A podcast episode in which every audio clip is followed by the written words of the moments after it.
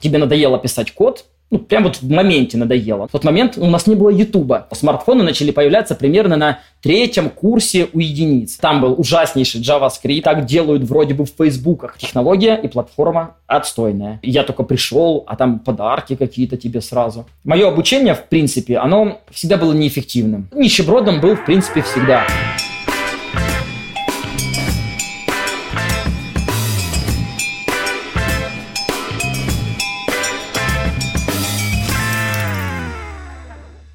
Мы разрабы, мы разрабы, абы, абы, абы, работала абы. Мы разрабы, мы разрабы, вчера сидели в лабе, а сегодня в пабе. Эй, мы разрабы, мы разрабы, абы, абы, абы, работала абы. Мы разрабы, мы разрабы, знаем, что круче, пробелы или табы. Эй, пробелы или табы, воу, пробелы или табы, абы, абы, абы, работала абы.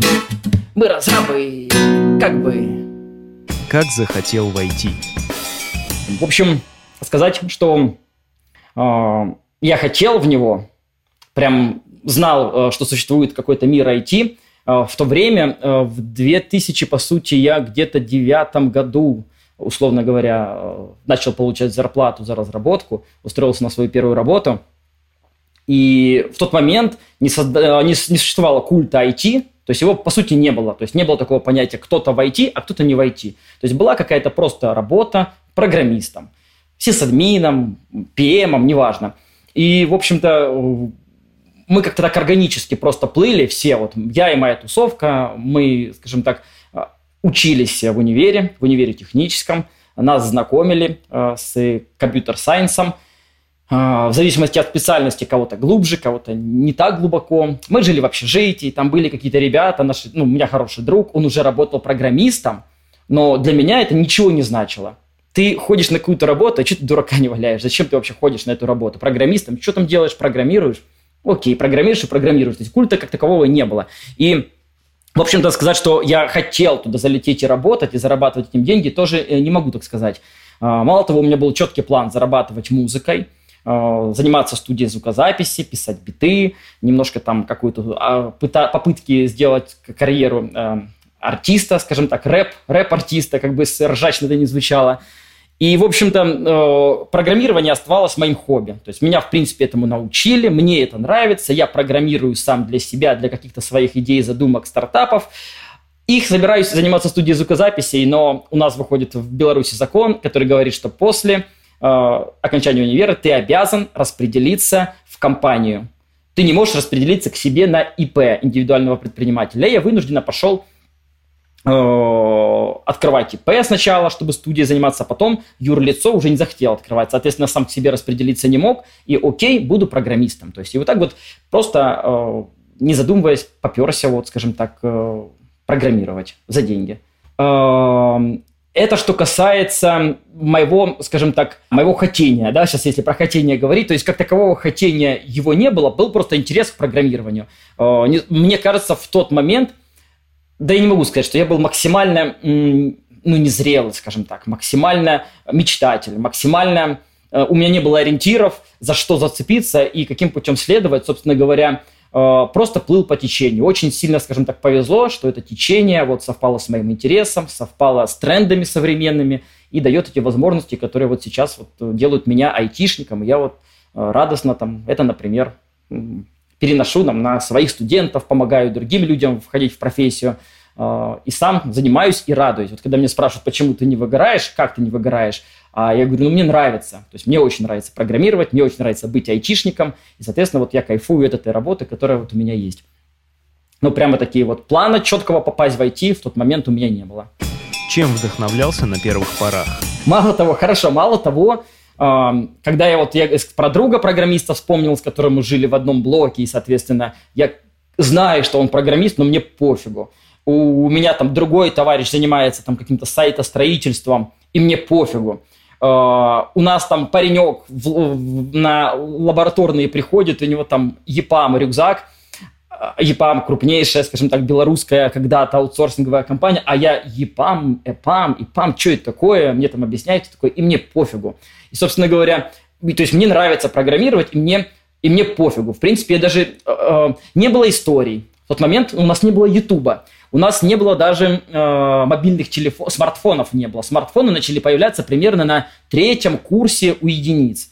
У нас не было Ютуба, такого безлимитного интернета, чтобы можно было, скажем так, вос, в, восхититься какой-то историей, какого-то а, разраба, создателя там, да даже какого-то хардкорного разраба, даже не говорить про предпринимателей там и соцсети, создателей каких-то там стартаперов, а просто даже каких-то инженеров. То есть сама профессия нравится, программировать интересно, ну как профессия, точнее само ремесло нравится, но как профессия, как способ заработка денег, в принципе не воспринимал вообще. И если уже говорить про э, то, что почему я туда поперся, поперся абсолютно случайно. А, вдохновение, то есть оно черпается как-то изнутри, просто потому что нравится, потому что что-то в этой жизни нужно делать, в общем-то, возрастом. При окончании университета, это какое, примерно там 23 года, а, ну там какие-то отношения с девушкой уже, выпускник университета, ну надо что-то делать. И вот на последних курсах, чтобы еще распределиться удачно, чтобы не идти отрабатывать на белорусский завод, который э, так себе место отработки два года там за, за ничто ты пашешь, работаешь, деградируешь, скорее, скажем так, э, ты вот идешь в программирование. А дальше уже вот в первые... Дальше уже, по сути, вдохнов... вдохновение черпалось оно из эм, каких-то таких двух составляющих. Первое – это коллектив, естественно. Э, очень мне повезло, я до сих пор благодарен безумно э, компании, конкретно учредителю компании «Параллек» Диме Щетниковичу, который вот как как в такое задротище просто псих, вот это вот, и вот эти пальцы, и вот он рассказывал нам об, очередной технологии, которую вот мы сейчас будем исследовать, мы сейчас будем внедрять, так делают вроде бы в фейсбуках, так делают, и вот он нам это рассказывает, и вот это вот глаза такие большие, класс, технология это интересно. Второй момент, который заставлял все-таки двигаться в этом направлении, так вот э, органически, вот прям вот э, позитивно, то есть тебе хочется, потому, э, связан он был со стартапами. Все-таки э, осознанность была такая, что ты можешь создать какой-то сайт, тогда еще сайт, тогда про приложение еще не говорили, который ну, может тиражироваться буквально вот там ты залил на хостинг, задеплоил, и он тиражируется просто на миллион людей. На, ну, в идеале на миллион людей. И ты понимаешь, что можешь сделать что-то. Просто потому что так совпали обстоятельства, что вот ты программист. Тебе, в принципе, все равно на деньги, тебе это нравится, и ты можешь писать код, писать код, код ради кода такой. Стартапер-неудачник с точки зрения бизнеса, стартапер такой задрот, который вот очередную фичу накатывает и думает, что все получится. И, соответственно, вот эта вот стартаперская движуха, а, какая-то какое-то вдохновение, получаемое вот от а, уже в процессе работы по найму, а, коммерческой продакшн разработки, получаемая от старших товарищей, которые ты прям видишь, как у них горят глаза от этого всего. И, собственно говоря, заставляло двигаться, двигаться, двигаться и заставляет, в принципе, двигаться по сей день. Что делал первое при помощи кода? Программирование было интересом.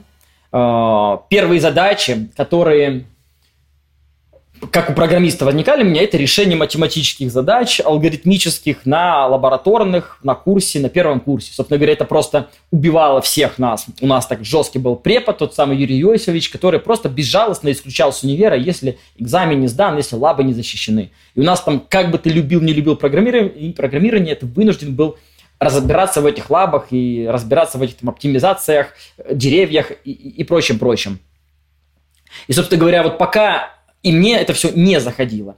И пока я не начал ковыряться сам в коде, пока не начал выдумывать себе задачи самостоятельно, вот так вот получается. И вот я сейчас тоже вижу по студентам многим, а, когда тебе принудительно ставят задачку, ну, вообще в, продакшене от этого никуда не деться, но когда ты себе сам что-то изобретаешь, понятное тебе, то, что вызывает у тебя интерес, желание прямо сейчас с этим разобраться, сделать, гораздо получается эффективнее э, твое обучение. И вот таким было обучение мое вот в начале, когда я просто себе выдумывал новые задачки, параллельные с лабораторными, читал там Никлауса Вирта, и разбирался в деревьях, там и в ОУП, в общем, движуха пошла вверх. И потом, когда э, у нас курсы программирования закончились, о работе я еще не думал, программирование как хобби, мне хотелось что-то создать, что-то сделать.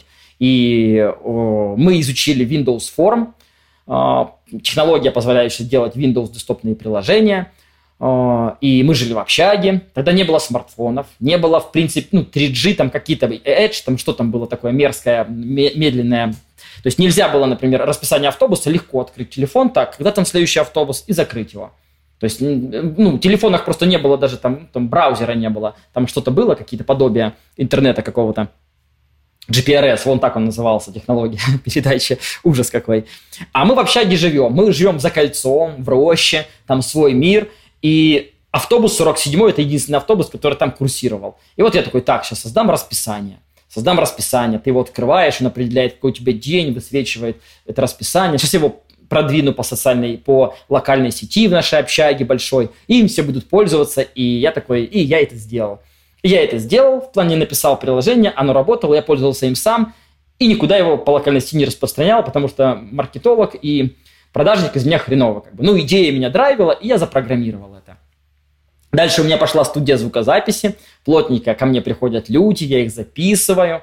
А, то есть они становятся моими клиентами. Я думаю, так, я, это сейчас называется CRM, там, клиент, там, ресурс, менеджер, как, как CRM расшифровывается, даже не знаю. Напишите в комментариях, кто знает. А, а тогда вот, ну, я просто, клиенты приходят ко мне, надо как-то устроить какую-то такую штучку древовидную, приведи друга, практически МММ, приведи друга, и те деньги, которые он ставит у себя, 10% тебе накопится, а если он приведет кого-то еще, то ему вот так вот. И, короче, вот надо было как-то это трекать. Я такой, о, классная задачка, чтобы написать консольное черное приложение, которое будет этим управлять. И вот я написал такое консольное приложение, где там через консольные команды добавляешь людей, древовидные какие-то штучки рисуешь и смотришь баланс, который у человека есть. И следующий шаг, естественно, надо превратить это все-таки было из консоли в Windows приложение – чтобы оно было красивеньким, а, понятным, с интерфейсом, с кнопками. Вот я э, превратил это в такое приложение. И именно вот в эти моменты, а потом следующий переход это на социальную сеть, рэперскую, которая, по сути, тоже тебе никто ее не попросил писать, тебе ее не потребовал, ты не думаешь про зарплату, ты просто вот переходишь вот вот, э, от проекта к проекту. То есть проекты эволюционируют, маленькое расписание, потом маленькая CRM-очка – а потом уже сервис большой. И именно вот эти три проекта, вот, по сути, дали мне драйв, вовлекли меня в разработку, где вот ты просто сидишь и днями, и ночами пишешь, чтобы заработало. Ты четко понимаешь, что ты хочешь с точки зрения предметной области, потому что ты сам заказчик, ты сам требования себе вырабатываешь, и тебе осталось это превратить только вот в код, функции. И вот в этот момент, по сути, происходит, как мне кажется, происходило у меня, вот просто вот экспоненциальный рост тебя как влеченного задрота. Как разобрался, кем быть? Разобрался ли я до сих пор, кем я хочу быть? Как э, специалист, как профессионал, зарабатывающий деньги, опять же. К сожалению, вот нам, ну, мы не можем разделить там, свою какую-то жизнь обычную от жизни, например, э, профессиональной. Ну, жизнь, во-первых, суровая, скажем так. Во-вторых, а ну так повезло, что профессиональная жизнь и хобби, они совпадают. И, собственно говоря, здесь э, вопрос не стоял, заниматься программированием или не заниматься программированием. То есть тебе это нравится, это приносит бабки, и есть куча-куча идей, которыми, которые ты можешь реализовать как человек творческий, как человек предприимчивый. И вот ты понимаешь, что, грубо говоря, владеть миром через мобильное приложение, владеть э, людьми, владеть их вниманием, помогать массово людям, ты все это можешь через вот программирование. Собственно говоря, вот поэтому вопрос сейчас не стоит, а есть ли какая-то альтернатива, чем-то еще ли я хочу заниматься, как, например, профессия? Конечно же нет. IT, оно очень многогранно, здесь можно себя реализовать всесторонне тебе надоело писать код, ну, прям вот в моменте надоело, но вот глаза устали, ты можешь идти и управлять людьми. Ты можешь идти и менеджить процессы, ты можешь идти и заниматься, в моем случае, там, продукт менеджерством, то есть сочинять очередную идею и пытаться ее как-то вот воплотить потом вот в какие-то схемы, чтобы потом команда ее начала э, уже воплощать в код, в реализацию возвращаешься потом опять в код. И так вот, вот когда мне люди говорят про выгорание в IT, вот я в это не сильно могу поверить, потому что, собственно говоря, если ты айтишником, программистом, технарем был, ну как выиграл? Ну там столько спектр таких разновидностей деятельности, которым, которым ты можешь заниматься, что в принципе э, выгореть нельзя. Соответственно, вот прям опять же, вот э, выбора разобраться, кем я хочу быть, он до сих пор у меня вопрос стоит, кем я хочу быть. То есть я не знаю, хочу ли я быть стартапером, который сделает какой-то продукт, хочу ли я быть хардкорным инженером, хочу ли я быть преподавателем, хочу ли я быть э, просто спокойным э, разработчиком и вообще не лезть на управленческие позиции, просто тихонько писать код, э, заниматься рефакторингом и радоваться э, элегантности кода, который ты пишешь, и, и спокойно жить, жить, поживать. То есть, к сожалению, в этом большая моя проблема, эмоциональность что я не могу легко остановиться, не могу не делать много дел сразу. Это большая моя проблема, и в то же время я считаю, что это большая, естественно, суперспособность, которая позволяет мне по итогу вот э, приходить в те точки, в которые я потихоньку, помаленьку прихожу и, и быть счастливым с профессиональной точки зрения, потому что могу переключать виды активности с одной на другую. Но не было такой вспышки, что я понял, я буду программистом. Это все вот органически просто текло, текло, текло. А что делать? Будем программистами. Вот. И, и повезло, скажем так, что это так. Про выбор технологии, учебу и практику. Ну, собственно говоря, когда нужно было, конечно же, остановиться на какой-то платформе, технологии, ну, ну чтобы, скажем так, погружаться в глубину. А, в учебном смысле у нас в универе это что было? Это Паскаль, немножко плюсы, и все. Ну, это, скажем так, такая лаборатория, то есть математические задачи на, перекладывалась там на язык программирования. Вот такая хорошая зарядка для мозгов. Ну, потом нужно идти в продакшн. Что будем использовать в продакшне? Мне вот, опять же, спасибо друзьям, с, с которыми жили вместе в, в общаге, говорит мне книгу по C-Sharp и говорит, братан, C-Sharp, язык, на котором написан даже ВКонтакте. Самый трендовый язык учи. А ты что не учишь? А я потому что попозже. И вот я начинаю учить C-Sharp, проходит там три недели, месяц, полгода, не помню. И мне вот, я говорю, слушай, а точно ВКонтакте написано на C-Sharp? Ну, вообще-то, пошли посмотрим, пошли покажу тебя. А там расширение пишется, точка PHP, короче. Все, первый такой fail как бы ВКонтакте, не на C-Sharp. Я такой, блин, может, плохая технология. Потом начинается у нас в универе э, занятия, технология программирования, так курс и назывался. И тоже такое противоречие. Преподаватель Наталья Евгеньевна, боже мой, по-моему, так ее звали, говорит, C-Sharp будем с вами изучать. Правда, это технология и платформа отстойная. Microsoft ее придумала, хочет потягаться с Java, у них ничего не получится, но мы будем почему-то ее изучать. И я опять такой, блин, э, а я ее почему-то уже изучаю. Я, в общем-то, разочаровался немножко. Ну, опять же, течение наше все. Там на фоне друзья, тусовки, э, уже какое-то знание C-Sharp, и тут еще, в принципе, предмет, который заставляет C-Sharp углубиться, потому что экзамен надо сдать, там, спроектировать какие-то задачки нам задавали. И, собственно говоря, э, окей, C-Sharp, C-Sharp. Учу C-Sharp просто потому, что не осталось выбора, и просто потому, что попалась попался друг, подсунувший C-Sharp, на самом деле подсунувший шикарную книгу. Вот Марко Беллиньясо, там паб, э, сайт для паба делается. Эта книга, она стала такой поворотной понимании вообще полной разработки приложения, ну, веб-приложения, веб-сайта в тот момент, то есть тогда не было фронтенд, бэкенд, тогда была база данных, бэкенд, генерирующий э, разметочку сразу. Это как-то надо было залить на хостинг, и, собственно говоря, вот и получался, получается рабочий рабочий сайт. И вот, э, то есть какая-то опять случайность определила технологию. Не было анализа рынка, не было там, каких-то хотелок личных, что эта технология круче, эта технология хуже. Но я-то не разбираюсь, может, я у кого-то спрошу, что круче, что лучше. Вот просто вот никто, во-первых, особо не разбирался, во-вторых, информации не было, в-третьих, и интернета даже не было, чтобы это все учить. То есть учились по книжкам, буквально по книжкам. А, и, соответственно, вот просто вот подсунули, что подсунули, то и подсунули. И потом, естественно, когда вопрос стал идти на собеседование и искать первую работу, Хотя нет, я вру. Как бы. Тут еще вопрос так не стоял. Первая работа у меня была э, в лаборатории в БГУ, непосредственно в моем университете. Я когда сдал вот технологию программирования, по-моему, десятку я даже получил. То есть это максимальные, по-моему, баллы. Это, по-моему, там не единственная, чуть не единственная десятка в дипломе у меня. И я, естественно, а, мой еще один преподаватель, он директор этого Центра информационных технологий, он на первом курсе нас так хорошенечко насиловал по Паскалю, по программированию. Вот я там получил семерку на первом курсе, на третьем курсе получил десяточку. И такой вот резвый пошел, вот, говорю, Юрий Иосифович, Воротницкий, легендарная личность у нас в Белорусском э, государственном университете. Хочу, говорю, где-то подрабатывать. Мне вот э, чувство какой-то неловкости было, что я все-таки валяю дурака с утра до вечера. У меня часть одногруппников более осознанные ходят там в какие-то лабы, где-то там уже подрабатывают, а я вот все-таки балбес, балбес, балбес. Что-то во мне, я точно не я пытался вспомнить эмоцию, которая у меня сидела, то есть прям вот почему я пошел. То есть мне не нужны были деньги, а, ну как деньги их всегда не хватало, они как бы нужны всегда, но пофигу было на деньги. Мне не нужны не было прям супер интереса, хочу работать, войти в компанию. То есть просто как-то вот, ну, дурака же не валяет, надо куда-то деться. Вот. И поперся в Центр информационных технологий, и там там опять же .NET, хотя меня не посадили на рабочий проект. Я просто три месяца приходил как лаборант за отдельным компьютером, просто сидел и делай, что хочешь. И мне платили даже за это зарплату. И меня это начало немножко смущать. Как бы какую зарплату? Я ничего не делаю. Меня никто ничему не учит, мне никакие задачи не дают. Я сам э, почему-то боялся что-то попросить. То есть формально меня просто пристроили как студента, условно говоря, как по блату, как будто бы вот. Типа сиди, ничего не делай, получай зарплату. И вот я три или четыре месяца вот так вот отсидел, а потом ЕПАМ обнови, обра, объявил курсы. программирования. И там как раз-таки на этих курсах опять был тот злополучный .NET.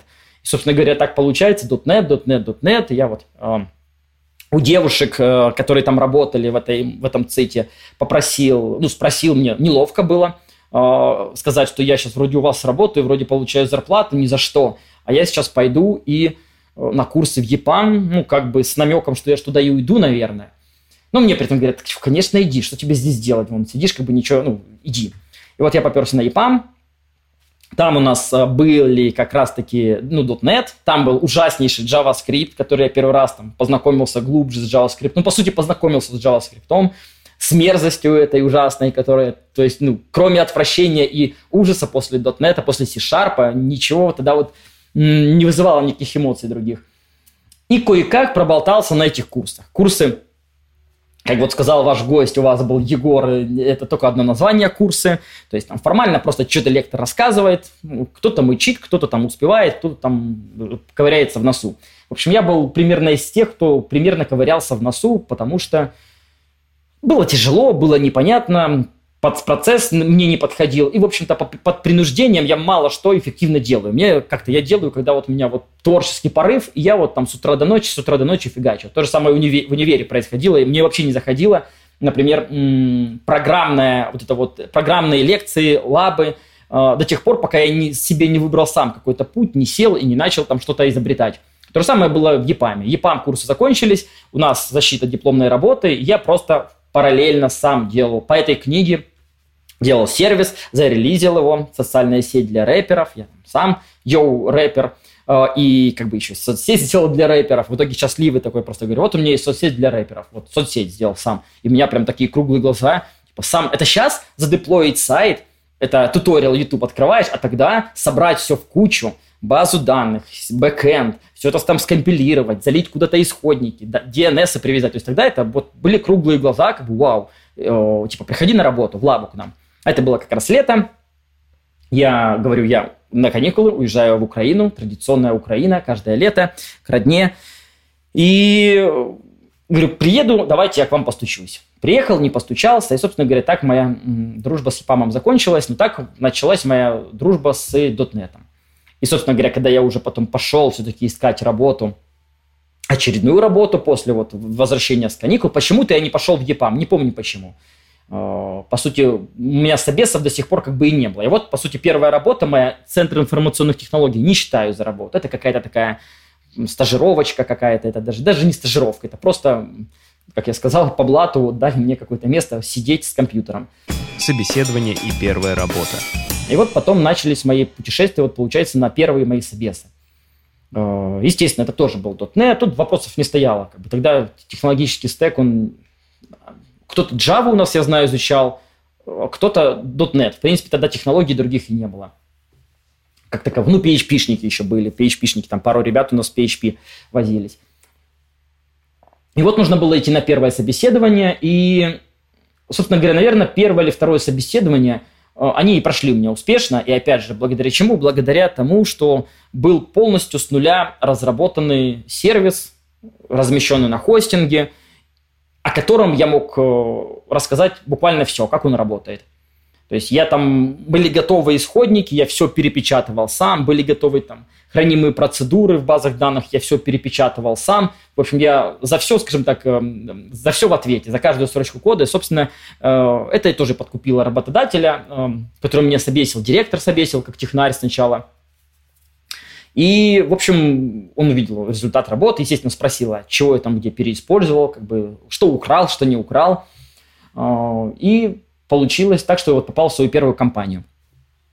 Кирилл меня там еще собеседовал, технарь. Вот, был еще момент с Кириллом собеседования отдельный, который меня этим лидил потом на проекте, а, на первом моем, получается, коммерческом проекте в компании. Вот э, супер задачка, которую я вообще люблю, когда мне задают математические задачки, и когда ты их отвечаешь, вот чувство какое-то, что, блин, в универе дурака валял, но все-таки хоть какое-то какое знание осталось. И, как сейчас помню задачу, он мне прервал, я так полагаю, что, наверное, в этом был ответ. То есть какой-то корень квадратный и какое-то большое число под корнем квадратным. Вот он говорит, чему это значение равно. И, видимо, там был нюанс в том, чтобы поразмышлять, как это значение оттуда достать. Там. И, собственно, вот давайте напишите в комментарии, что вы бы ответили? Вот, ну, представьте, любое число, корень квадратный, там 7, 8, 9, 10, 5, 13, 4. Какое-то большое число. Как вот вы бы посчитали число, напишите в комментариях свою версию. Вот я ответил, ему понравилось, он меня прервал, и вот, по сути, говорит, давай в команду.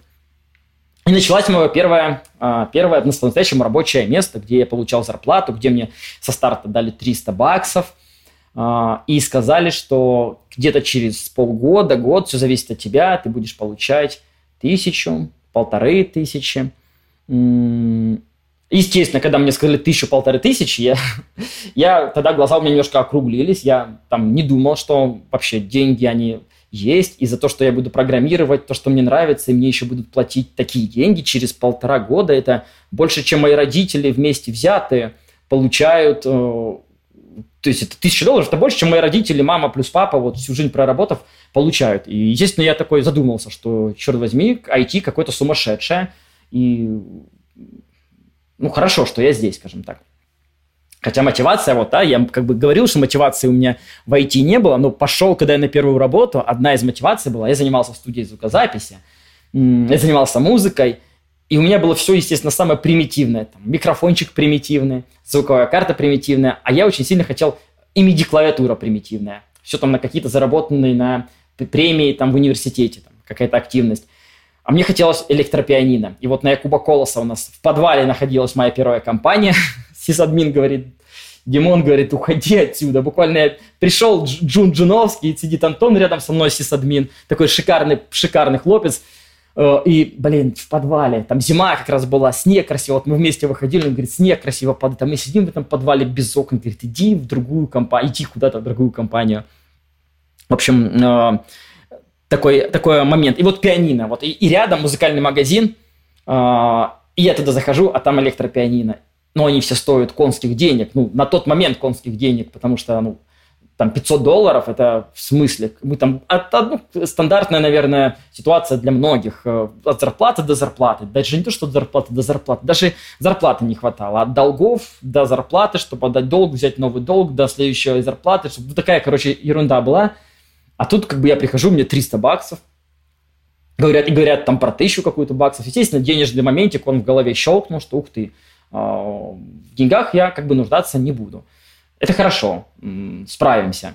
Но пианино купил спустя только спустя а, где-то, наверное, лет 8. Спустя лет, если не, не все лет 10. То есть пианино, как бы вот мотивация моя была пойти, чтобы купить это электропианино, потом только реализовалась. И вот я проработал в этой компании всего ничего, три месяца. Отпраздновал новогодний корпоратив, тоже удивился, ух ты, то есть, ну, у меня вообще не было никакого образа, что такое IT-компания. Сейчас мы четко знаем, что такое IT-компания. Есть большие, есть маленькие, есть там корпоративная культура, какие-то тусовки, какие-то метапы, какие-то встречи, какая-то кофемашина, у кого-то PlayStation. А в тот момент просто IT-компании, то есть не было такой публичности, не было такого хайпа, не было там такой открытости, просто контора и контора. И вот э, корпоратив новогодний, я только пришел, а там подарки какие-то тебе сразу – и там стол накрытый, там выпивка в рестике каком-то, вечеринка такая веселая, там какая-то музыка играла. Ну, в общем, я такой студент еще, я на четвертом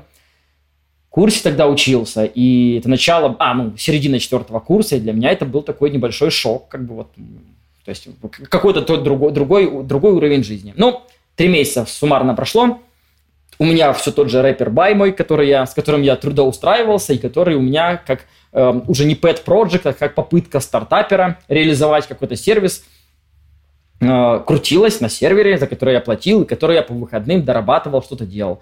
И, соответственно, три месяца э, прошло, э, и я понимаю, что мне нужно больше времени, я же сейчас изменю ход истории, создав лучший рэп-сервис в мире. Ведь это так нужно, миру нужен, нужна социальная рэп-сеть, понимаешь? Вот как без, вот, вот, вот как без социальной рэп-сети? Как вообще можно жить, когда нету отдельного места, где рэперы тусуются? И вот я вот так вот, и надо срочно идти и брать, ловить момент и вкладываться всему-всему а, в эту движуху.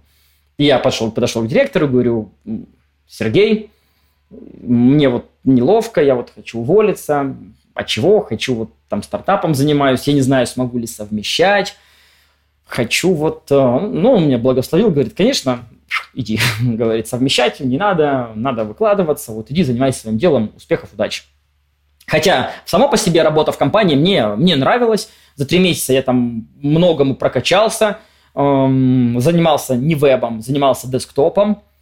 Э, Кирилл, который был моим тимлидом, интересно, вот как у него судьба сейчас сложилась, я представляю, то есть какой высоты спец.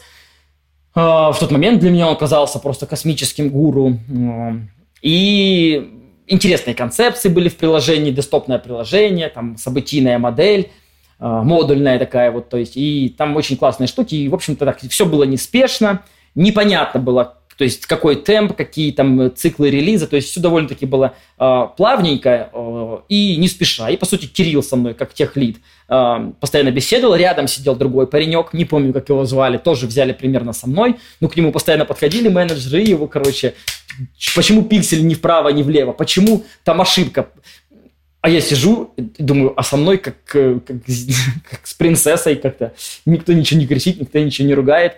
Э, никто особо ничего не требует. Сейчас я понимаю, разные проекты, совершенно разные требования, разные заказчики, а тогда я этого, ну, всей кухни не знал, то есть я пришел, мне дали что-то писать, я думаю, что вот все, кто тут сидит, все мы, наверное, пишем одно и то же, хотя это аутсорс-компания, ну, что такое аутсорс-компания, я тогда не знал, что такое аутсорс-компания, то есть приходя работать. И вот, соответственно, вот сидел, так радовался, что меня как бы не трогают. И Кирилл красавчик, он меня наставляет, показывает, дает интересные задачки – в основном там был рефакторинг, небольшие фичи, рефакторинг, небольшие фичи, то есть такое комплексное погружение внутрь. И, в общем, было все хорошо, но все закончилось через три месяца. Я пошел он делать дальше свой рэп. А, в надежде, что я распределюсь на студию звукозаписи свою, буду делать рэп, соцсеть для всего мира и сделаю мир лучше, ведь каждый стартапер хочет сделать мир лучше. Но по итогу э, закон выходит, что нет ИПшечка, IP, IP-шечка, ИП, индивидуальный предприниматель – для распределения не годится. Надо выбирать, надо типа юрлицо делать. А для меня юрлицо я ИП еле зарегистрировал. Там, пойти в сельсовет, там подписать подписи. Ну, для, хотя там 15-минутная процедура, но какая-то такая вот груз ответственности. Это я теперь спекулянт официальный, это мне теперь налоги какие-то платить, декларации. Это за мной типа следят теперь. А юрлицо еще нужно было юридический адрес. То есть ты не можешь просто зарегистрировал сидишь в квартире. Тебе нужен какой-то юридический адрес. Я просто такой, боже мой, сколько проблем. Пойду просто устроюсь на работу, студию звукозаписи, ну я в баню пойду, устроюсь на еще одну работу в другое место куда-нибудь. И буду уже работать программистом, распределюсь, отработаю, и там посмотрим, что будет. Движение дальше и знаковый момент в карьере. Я точно не помню вот этих собеседований, в каких именно... Эм, но мне кажется, вот именно в этот период у меня было пару собеседований, когда я просто выходил как выжатый просто вот э, кусок мяса, такой бесполезный, э, униженный. Я прям даже, прям вот даже эмоционально помню какой-то образ человека, меня собеседующего до сих пор в тот момент, э, с таким пренебрежением с таким, с таким высокомерием, с таким вот э, копающимся в том, что я знаю, и с таким буквально брезгливостью, когда я там где-то что-то не отвечал. И я помню тогда, вау, то есть у меня тоже был такой небольшой стресс в плане, такое тоже есть, такое тоже бывает. Ну, тогда спрос э, за технарями не стоял так массово, как сейчас. Видите, что зрителя успокоить сейчас э, гораздо нужнее джуниоры, чем были тогда. А, требования сейчас тоже другие. В общем, ну, сейчас все гораздо добрее, гораздо лояльнее, а в тот момент было сложновато. Ну, я прошел несколько собесов, и вот пришел в компанию, а, получил два классных оффера. Один офер, а, он был в компании, где там 20, там 5-30 человек, там какой-то хороший офис, там в хорошем в центре расположены. А второй офер был в компанию, где сидит там какие-то пять задротов, в каком-то мерзком кабинке какой-то мерзкой, и мне показывает там такую брошюрку распечатанную. Говорит, ну вот мы MongoDB используем. Они мало кто что знает, но вот мы ее используем. Я потом ну, в тот момент, а, то есть они были вообще первооткрывателями в Беларуси практически э, базы данных MongoDB. Тогда они даже никто не слышал, даже в ЕПАМах на собесах я закидывал удочку MongoDB. Спустя год, полтора года MongoDB, MongoDB, что это MongoDB? А там ребята уже вон там э, поверили, там, ну, как поверили, в Big Data, CQRS, Event Sourcing, то есть ковыряли. И все пять задротов. Ну, точнее, их даже было четыре задрота. Дима, Андрей, Ан- Саша и еще один Андрей. Вот четыре программиста. И вот, по сути, меня там взяли студента, еще одного студента. И вот у меня стоял, предложили офер, у меня стоял выбор, идти сюда или идти сюда. А, как бы там компания, а здесь какие-то задроты. И я в тот момент, ну, не был, в принципе, таким фанатиком, которого вот должно было точно это притянуть, что вот какие-то ребята сумасшедшие. Ну, слава богу, меня притянули эти ребята, и выбор пал именно на них. И, по сути, вот в этом месте вот я увидел вот горящие глаза технарей, которым не просто э, интересно, которые не просто делают работу, что, в принципе, я видел немножко вот в той своей первой компании, что, в принципе, я видел в лаборатории в БГУшной, где я был. Я увидел э, ребят, которые прям вот какие-то вот, а что-то прям интересуются, то есть для которых программирование еще и хобби, интерес, какой-то, э, какая-то зона познания, какого-то эксперимента – Э, то есть прям такого э, чуть ли не принципиального эксперимента, что мы принципиально должны делать по-другому, мы должны принципиально идти на шаг вперед того, что есть, потому что, ну, а, а зачем как бы работать тогда, зачем делать что-то другое? В принципе, сейчас, мне кажется, благодаря благодаря этому подходу у меня сейчас в инкубаторе такой же подход. Мы, в принципе, своих разработчиков, я надеюсь, мне также удается их заряжать э, вот этим подходом, и мы также вот и им также вот появляется у них тяга к этим технологиям и к движению куда-то вот э, куда-то в глубину, в космос, как вот мы говорим, летим в космос все время. Э, и там, собственно говоря, э, вот это произошло мое преобразование в программиста, где я считаю, что я действительно уже стал таким в меру гиком, в меру от мира, не, а, от мира как бы не, не сего, от мира сего, как бы, то есть из, из другого мира.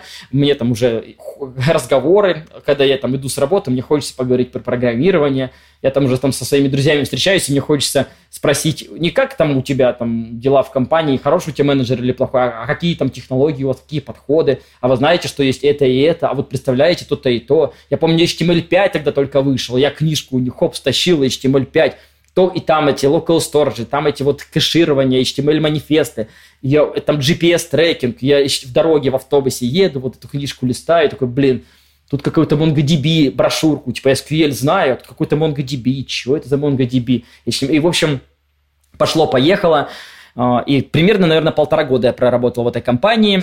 Как продолжал обучение? Мое обучение, в принципе, оно всегда было неэффективным, к сожалению. А, с чем оно связано, вот эта неэффективность? Наверное, с чрезмерным теоретизированием. То есть, по сути, программирование – это практика, но так получилось исторически, что он, когда я был маленький, когда я был в школе, и когда мне начинал, появлялся интерес к программированию, компьютер в нашем военном городском поселке был, там по пальцам пересчитайте, у каких ребят, и это, эти ребята не были моими друзьями. И мое обучение происходило по книгам и газетам. То есть была компьютерная газета раз в неделю, была виртуальная радость раз в месяц, виртуальные радости про игры, компьютерная газета про ну, про компьютеры, скажем так, и там операционную систему. И, и я каждый, каждую новую неделю покупаю, сразу листаю в раздел объявления, смотрю, может там цена понизилась, может быть, может быть получится у моих родителей купить мне комп, но нет, не получалось, очень это было непосильно тогда там.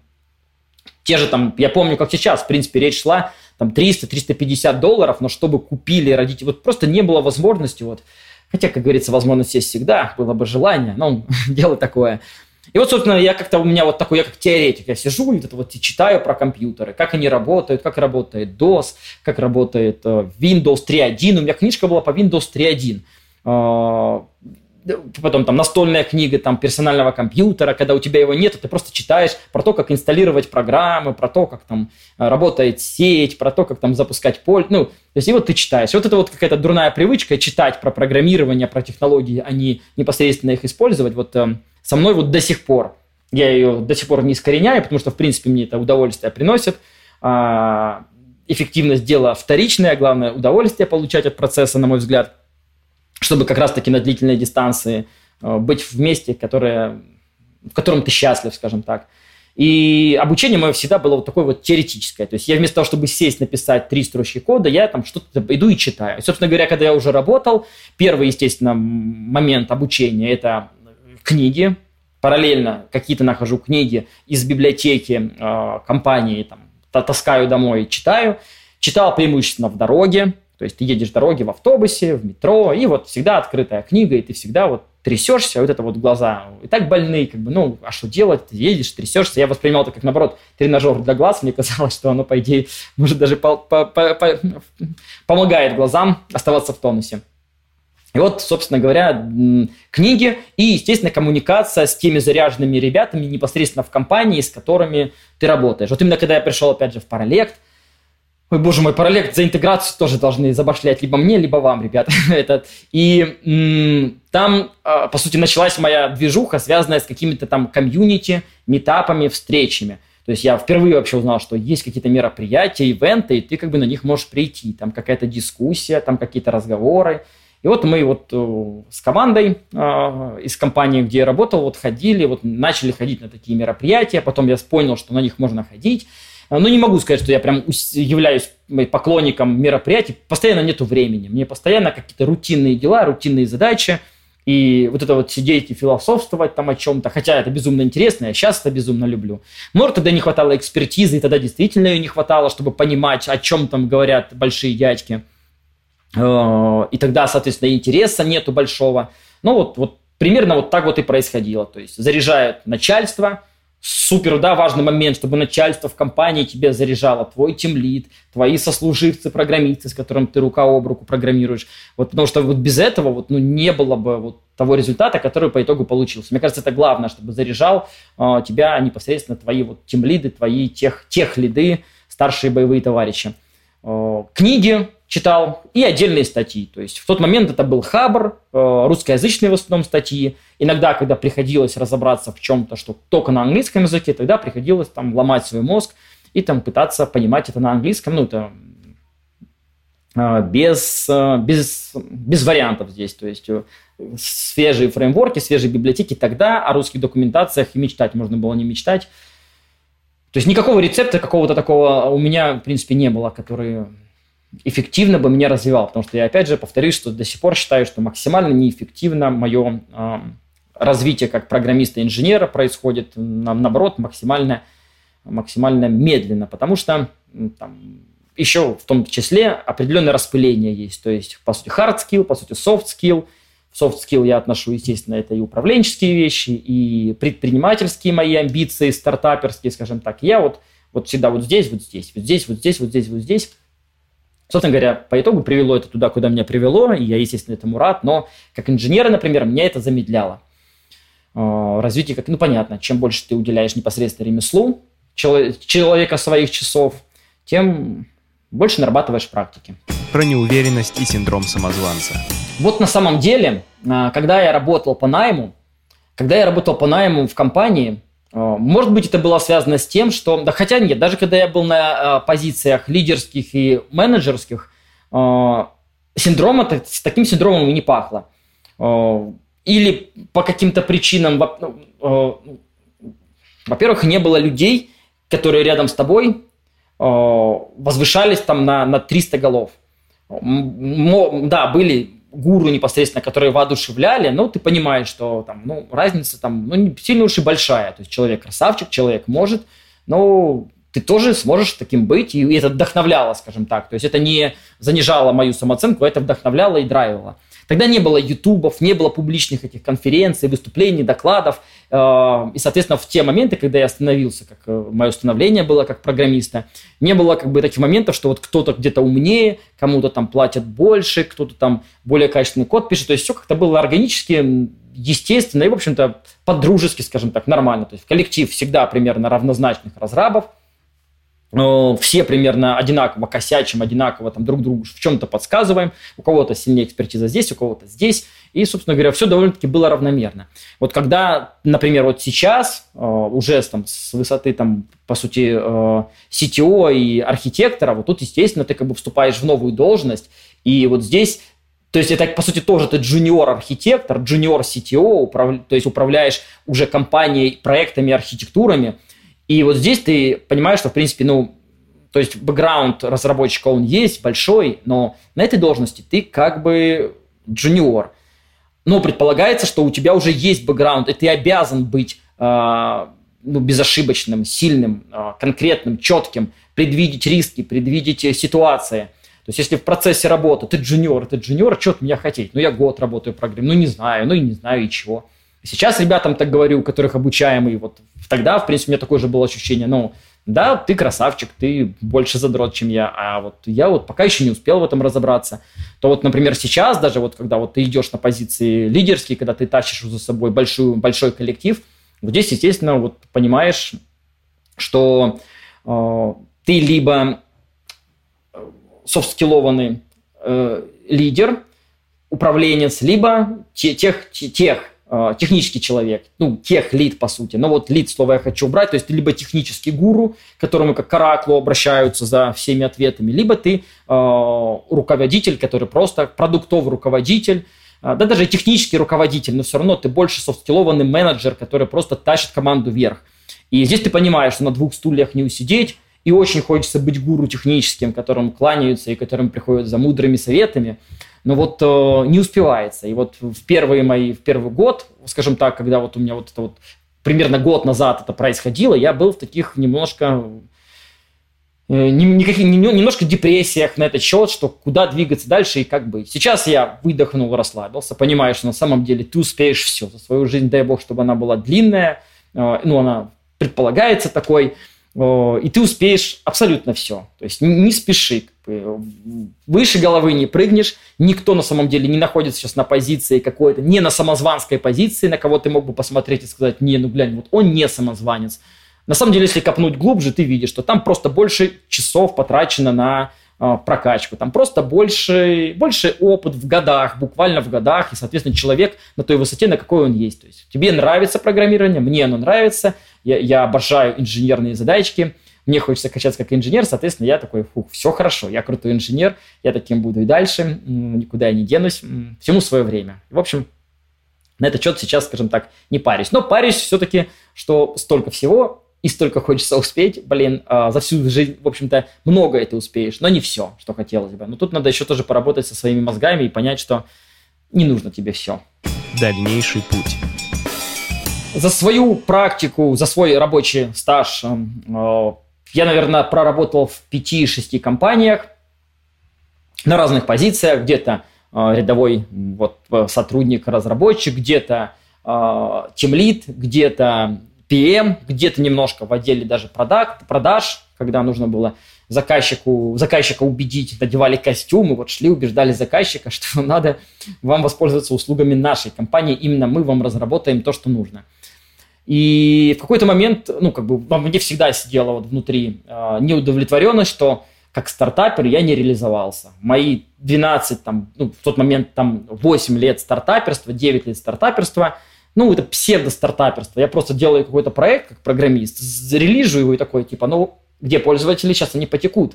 рекой экспонента, где экспоненциальный рост, должен он быть, нету, сейчас новую фичу запилю. То есть это ну, тоже такая школа где-то жизни, в общем, ну, то есть это нереализованная часть, которая во мне сидит, и вот здесь у меня синдром самозванца, большой синдром самозванца, что как стартапер я там Мои там одногруппники и друзья ездят по три отпуска, машины, квартиры покупают, а я нищеброд. В течение там 8-9 лет хотя бы получать бешеные зарплаты, а я из-за того, что уволился, стартап, нанялся, заработал, уволился, стартап, нищебродом был, в принципе, всегда. Вот, и как бы деньги, я очень радуюсь этому факту, потому что к деньгам привязки по итогу не получил, нету привязки к деньгам, и пофигу на деньги, ты понимаешь, что вещи более глобальные тебя ждут, и все будет хорошо по итогу. Но еще вот синдром самозванства сидит. Соответственно, вот мне всегда хотелось запустить свой продукт, заниматься чем-то своим. Мне всегда хотелось иметь э, рядом команду, которые бы вот поверили в продукт и делали бы его с тобой, и не нужно было их мотивировать и заставлять, как у меня вот были попытки с друзей собрать для стартапа, и вот там буквально ты тратишь энергию не на продвижение стартапа, а на то, что убеждаешь своих партнеров, что этот проект взлетит.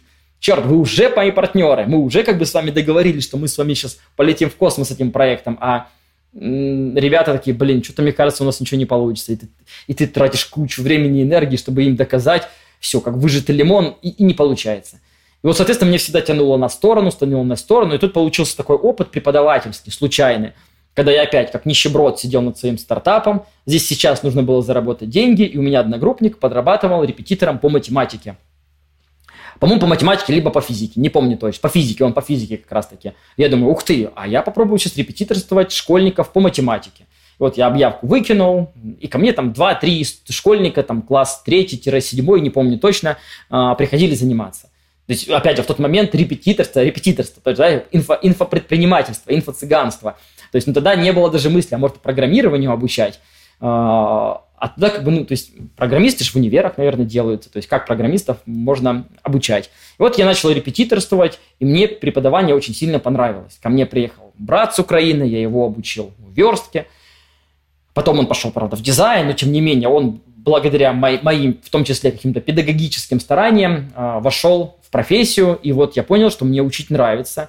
И когда с репетиторства потом, а, ну, когда я с математики, я прыгнул, отучил, обучил брата и решил попробовать еще и обучать вот программированию, подумал, что так можно же обучать программированию, я же программист. Дай-ка попробую, может вообще такая ниша существует, может вообще есть такое, обучать программированию, может кто-то захочет. Я выкинул объявление, и ко мне постучалось два человека. А, и у одного там беда бедой была, потому что его цель, в принципе, была закрывать с помощью меня лабораторные в универе. То есть цель не стояла там полюбить программирование, стать программистом. И... А вот другой парень, он прям вот хочу работать, хожу в школу сейчас, не верю, что у тебя будет лучше, ну давай попробуем с тобой заниматься. И мы с ним, в общем-то, созванивались, я его наставлял на путь, какой-то код рефакторинг делал, давал задачки. В общем-то, получилось так, что вот он трудоустроился, и благодарный потом там, вот, Дима, давай там на обед сходим, я тебе благодарю, год прошел, как я работаю. И вот э, постоянно вот эта вот благодарность. И я понял, что ух ты, круто, обучать людей интересно, обучать людей э, воодушевляет, и нужно к этому будет вернуться. И я потом пошел просто работать, работать, работать, но сидел и думал, а как же мне вообще, может быть, людей обучать? И, собственно говоря, в компании, в которой я работал, я предложил в компании, большая крупная аутсорсинговая компания, э, белорусская, ну, сравнительно большая, не мелкая, скажем так. Э, и я подошел к боссу, такая была спич в лифте, там полторы минуты у меня было, или даже 40 секунд. Я говорю, хочу запустить какой-то образовательный проект. Сейчас я представляю бы в IT-компании, кто-то такое бы предложил, да, IT-компания с руками-ногами бы сказала, конечно, давай срочно покроем свой кадровый голос. А мне тогда даже слушать не стали, ой, обучением мы не занимаемся, нет. То есть я такой, я даже не успел ничего сказать «нет». И я такой, увольняюсь, увольняюсь к чертовой матери. И я уволился, э, и думаю, сейчас соберу группу и начну обучать людей. И, собственно говоря, я так и получилось. Я ушел, кинул объявление, собрал всех своих друзей и земляков, они пришли ко мне обучаться за 200 баксов, я пообещал, что вот я вас чему-то научу. И пошло-поехало вот, э, вот это вот э, такое ремесло в гараже каком-то – Э, начала обрастаться вот э, нашими фанатиками, приверженцами идеи помогать людям, обучать их до трудоустройства. То есть у нас такая, опять, коммунистическая где-то идея. То есть мы не просто работаем по обучению, не просто школа.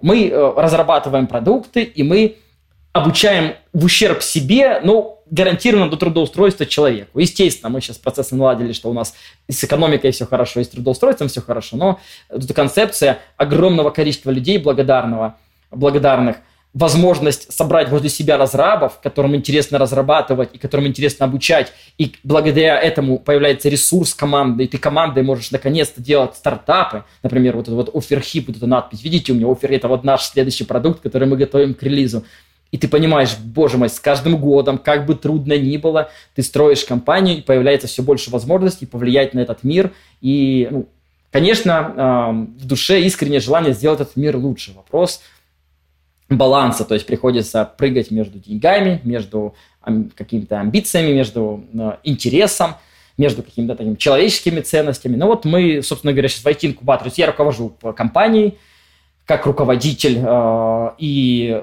являюсь техническим лидером, архитектором наших всех продуктов, которые у нас есть. Кода пишу сегодня очень мало. В основном у меня технические собесы, наполовину э, технические митинги, то есть весь день в митингах, короче. Половина с технарями, половина с продуктологами, с менеджерами, с организаторами. И вот это вот тоже немножко я сейчас где-то там в какой-то нахожусь не в своей тарелке, потому что это не то, что я хочу 8 часов, я люблю поговорить, но 8 часов в день говорить, это не то, что мне хочется. А, и, соответственно, вот ну, я понимаю, что это тоже временный шаг, мне сейчас надоест говорить, мы сейчас все настраиваем, и я опять пойду писать код. Open source мы планируем заняться, хотим фреймворк для чат-ботов выпустить в open source платформы, вот а, попробовать подарить ее миру и собрать вокруг этого какую-то тусовку разрабов, который будет вообще open source. Для меня это такой как можно сделать open проект, чтобы им технари другие пользовались. Это за гранью. Сделать сервис для людей, просто людей. Приложеньку поставили, там, еду заказали, там, друзей нашли, там, музыку скачали. Это как бы... А сделать сервис для программистов, библиотеку, инструмент для программистов. Для меня это вот просто вот такой high-level уровень, когда вот ты такой уже, по сути, как системный программист создаешь что-то такое, инструмент, трактор. И на этом тракторе уже там потом создаются, строятся дома. И вот, вот такая вот сейчас хотелка живет, и вот в связи со всеми событиями текущими, происходящими, естественно, все э, вверх дном, все непонятно куда. Ресурс сжирается просто колоссальный, психологический, финансовый. Но все будет хорошо. Я очень на это надеюсь, в это верю. И, соответственно, вот впереди тоже новое айтишное наше будущее, которое, которое мы будем строить. Советы себе Джуну. Если бы можно было, вопрос, конечно, если бы можно было телепортнуться к себе туда и что-то посоветовать, если бы этот совет был исключительно э, профессиональным, то есть как тебе, как разработчику, э, ну, я бы сказал, вот да, я как раз-таки бы больше обобщил, наверное, айтишнику, потому что в моем случае не просто разработчик, а еще и управленец, еще и IT-предприниматель условный. Соответственно, вот моя проблема была большая – связанная с крайностями. Крайности вообще, безусловно, сейчас я понимаю, крайности это всегда плохо. Если там ты собираешься ходить в спортзал, не надо бросать все и начинать ходить сразу 7 дней в неделю в спортзал. Надо начать по-маленькому, вот, например. Вот опять же, вот вопрос с курильщиками. Правда, курильщики, вот, наверное, меня опровергнут и скажут, что нельзя бросить курить по чуть-чуть, надо бросать сразу, да, в крайность. Вот. Ну, не знаю, слава богу, не курил. Хотя мне кажется, поэтапное, а, поэтапный переход с одного состояния в другое, это всегда а, более рационально, просто сделать, чем вот э, какие-то крайности. Соответственно, вот у меня были такие крайности перехода из состояния разработчик в состояние стартапер. Разработчик, стартапер, такие качели. Эти качели, они, э, ну, как бы, ты как бы временный житель здесь, ты временный житель здесь. Ты не можешь спрогнозировать свое а, развитие здесь, свое развитие здесь. Как разработчик ты понимаешь, что через год ты уволишься, наберешь какое-то количество денег и пойдешь опять мутить стартап. В стартапе ты понимаешь, что а, времени у тебя много, и ты можешь бомбить, бомбить идею за идеей, не думая про эффективность, про конечный продукт. Ты просто как ну, просто дурака валяешь, скажем так. То есть я считаю, что если бы я, грубо говоря, полставки здесь, полставки здесь, там, три четверти, ну, учитывая, что моя я работал на две ставки, ну, фактически, то есть у меня там 7 дней в неделю, там, я в течение 10 лет в таком режиме, в принципе, работаю, то я мог спокойно на три четверти работать по найму программистам, воодушевляться программистами, крутыми инженерами, заводить нетворкинг, большую сеть знакомств, с кем вот, да, впоследствии я даже вот как предприниматель уже буду стартапер строить какие-то совместные проекты. И получились эти вот крайности, которые вот не там, не сям, туда-сюда болтался. Вот я бы дал себе совет, не распыляйся, а, даже не про распыление дела, а наоборот. В этом смысле распыляйся, работай одновременно на двух направлениях. Третье направление тащи, два направления тащи. Второй момент, которого точно не хватало мне, точнее, нужно, не то, что не хватало, нужно было его форсить, как бы. А, это коммуникация, общение с опытными инженерами и такая любознательность, не та, которая приходит к тебе сверху, когда там таки угасаешь, начальник приходит и тебе, бах, ребята, смотрите, что делают, и ты такой, о, расцветаешь и погнал. А когда ты сам идешь и говоришь, а расскажи мне про там, что ты там, чем занят. Буквально там первая компания, сисадмин рядом со мной сидит. Сисадмин, блин, Антон, а расскажи, что там вообще про сети? У нас тут какая-то сеть локальная, у нас тут какой-то брандмауэр стоит, у нас какой-то там свой сервер есть. А как это? То есть расскажи мне, расскажи, расскажи. Люди любят рассказывать, люди, люди любят учить. У людей есть на работах время, и, соответственно, вот можно пользоваться этим ресурсом и поглощать знания людей, которые с тобой рядом твои коллеги. Собственно говоря, если рядом таких коллег нет, то бежать из такой компании, безусловно, нужно, потому что если ты в компании самый прокачанный, самый крутой, и ты при этом сам осознаешь, что ты на самом деле еще джуниор, там, middle, то есть человек, который не, не, не самый тех, тех лид, потому что за счет своей опытности, то надо с таких компаний, на мой взгляд, бежать. Вот, и, в принципе, вот эти два совета, ну, окей, третий совет, который Э, я об этом говорил, моя теоретика ориентированность, в принципе, э, я от этого кайфую, но эффективность все равно она решает. Когда у тебя что-то эффективно получается, тогда у тебя и кайф тоже зарождается. Поэтому, в принципе, э, сто процентов упор на практику. Вот условно говоря, когда там я в каком-то 2000 году, в 2007 или прочитал про биткоин, как теоретик, про биткоин, вот я лучше бы как практик бы поставил бы себе этот майнер – и замайнил бы там пару сотен биткоинов, и они бы у меня лежали, у меня все моя информация, пока с тех времен веники не сгорели, то есть они бы были у меня, и я бы сейчас айтишный город построил бы. А, если был бы практически ориентированный. А так я как теоретик прочитал, какой-то биткоин, какой-то блокчейн, окей. Я в курсе, но не попробовал. Лучше пробовать. Это точно не обожжет тебя и, в общем, лучше попробовать, чем жалеть потом, что не попробовал.